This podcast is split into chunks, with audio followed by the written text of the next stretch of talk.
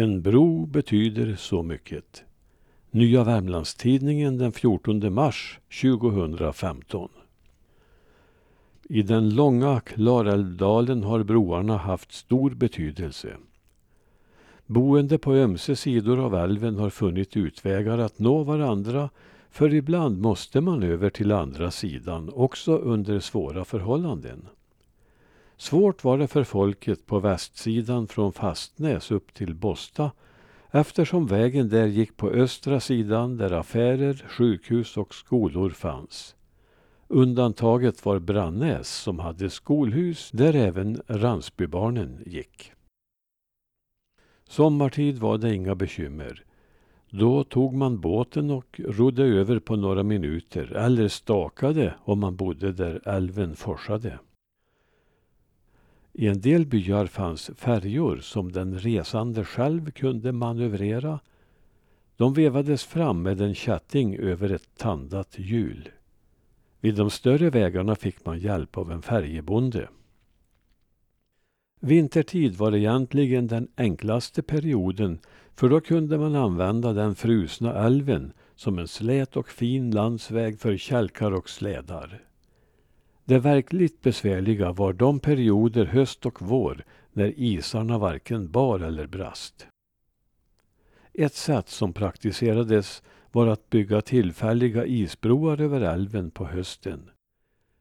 De tillverkades oftast så att man sågade ut en remsa av landisen och höll fast den nedre änden medan man sköt ut den övre i strömmen så den fördes över till andra stranden.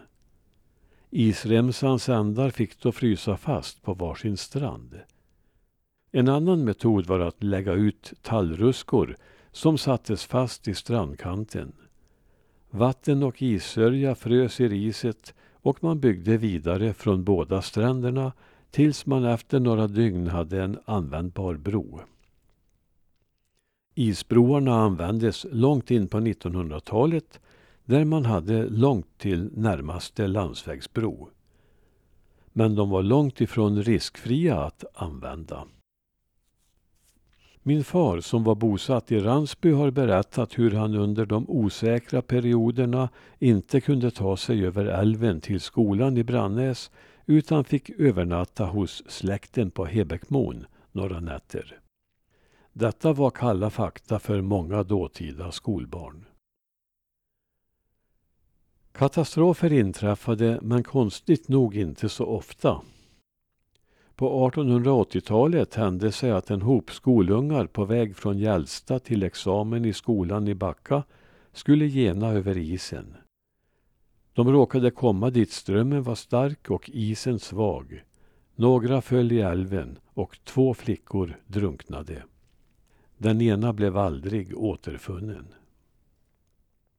Detta berättades av Olof Persson från Hallerud som också kunde beskriva en situation från den 25 april 1865. Så här berättade han. Gällsta hade kvarn i femtan och när folket var på väg därifrån gick de som tidigare på dagen över isen på Klarälven. Men det var en som stack iväg längre norrut och där isen var svagare så han gick igenom och drunknade. Hans far var en trollkunnig gubbe som flyttat från Mangen till Finnstugan. Han sa att det var inte så noga med pojken men han hade en ny yxa med sig. Så långt Olofs berättelse. Makabert alltså så det förslår. En vårdag 1941 väntade man i Transtrands skola förgäves på en elev från Möre på andra sidan älven.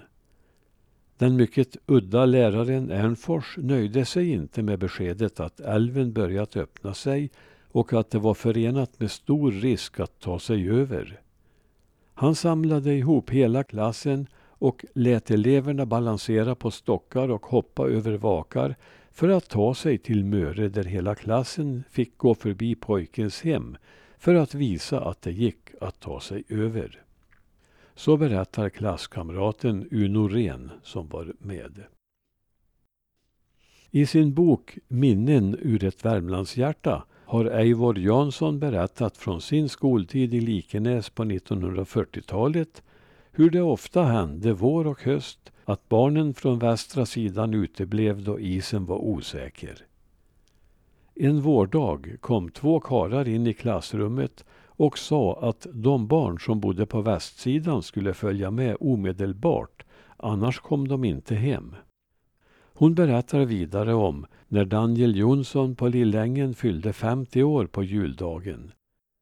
När gästerna skulle hem var isen så svag att alla måste övernatta. Nästa dag beslöts att man kunde ge sig av trots att öppet vatten fanns på flera ställen. De vuxna fick då hålla barnen i hand. En omtalad händelse var när poeten och kommunalmannen Oskar Larsson i Norra Finnskoga gick igenom Klarälvens is och drunknade nära sitt hem i Bosta 1954. Man förstår att broarna var efterlängtade. Den första bron över Klarälven norr om Karlstad byggdes 1895 ovanför Sysslebäck, nämligen Klarabro. Förstärkningsarbeten gjordes 1905 och i och med detta avskaffades färjan i Ransby där trafiken västerut till dess hade gått. Hängbroar över Klarälven byggdes senare vid Näckån, i Kärrbackstrand, Bosta och Långflon men ersattes senare av stabilare konstruktioner eller togs ner. Hängbron vid Näckån finansierades bland annat genom att man anordnade fester. 1921 stod den klar men raserades av en isdamm sju år senare. Den byggdes åter upp samma år men revs 1975. 1972 togs den efterlängtade bron vid Slättne i bruk och gamla Klarabro ersattes då också av en nybyggd bro. Hängbron i Bosta, invigd 1926, höll för påfrestningarna i ett 30-tal år. Sedan byttes den ut mot en bro i järn och betong. Hängbron i Kärrbackstrand, byggd redan 1913, ersattes vid seklets mitt av en betongbro. 1918 gick byborna i Höljes samman och byggde en bro. Den användes fram till kraftverksbygget på 1950-talet då den ersattes av en ny, bara några meter nedströms. Bron mellan Brannäs och Ransby invigdes 1936 och en bro mellan Brannäs och Persby kom till dryga 50 år senare för att släppa fram turister till den nya skidanläggningen. Det planerades då att den gamla Brannäsbron skulle rivas men den blev förklarad som bevarandevärd och blev därför renoverad och återinvigd 2010. Finnskoga-Dalbys sydligaste bro över Klarälven byggdes i Likenäs 1958. År 1967 förbands också Möre och Brannäs med en väg. I Norra Ny byggdes Osebolsbron 1931. Den togs ur bruk och överläts till en vägförening 1979 samma år som Värnäsbron byggdes. Bron vid Fastnäs finns fotograferad 1935. Ombyggnadsåret är 1988.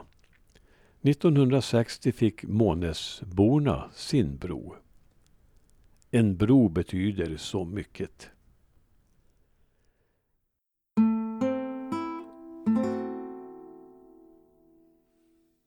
Och så en liten faktaruta som hängde med.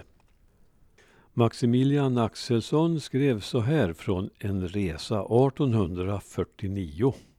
Klarans strömfåra är mäktig, men färgkarens hustru hade senfulla armar och förde oss med lätthet över det strida älvdraget. Britta Halvarsdotter var en katig kvinna. Hon berättade till exempel själv att det ibland om nätterna inträffade att okynniga drängar förde både färja och båt från hennes bostad i Åstrand till Fastnässtranden. Kom det då någon resande och ville vägen fram, då var det ej hennes man utan hon själv som simmande begav sig ut att hämta farkosten. Och obesvärad i den dräkt naturen beskärt henne kom hon sedan roende till resenären som väntade.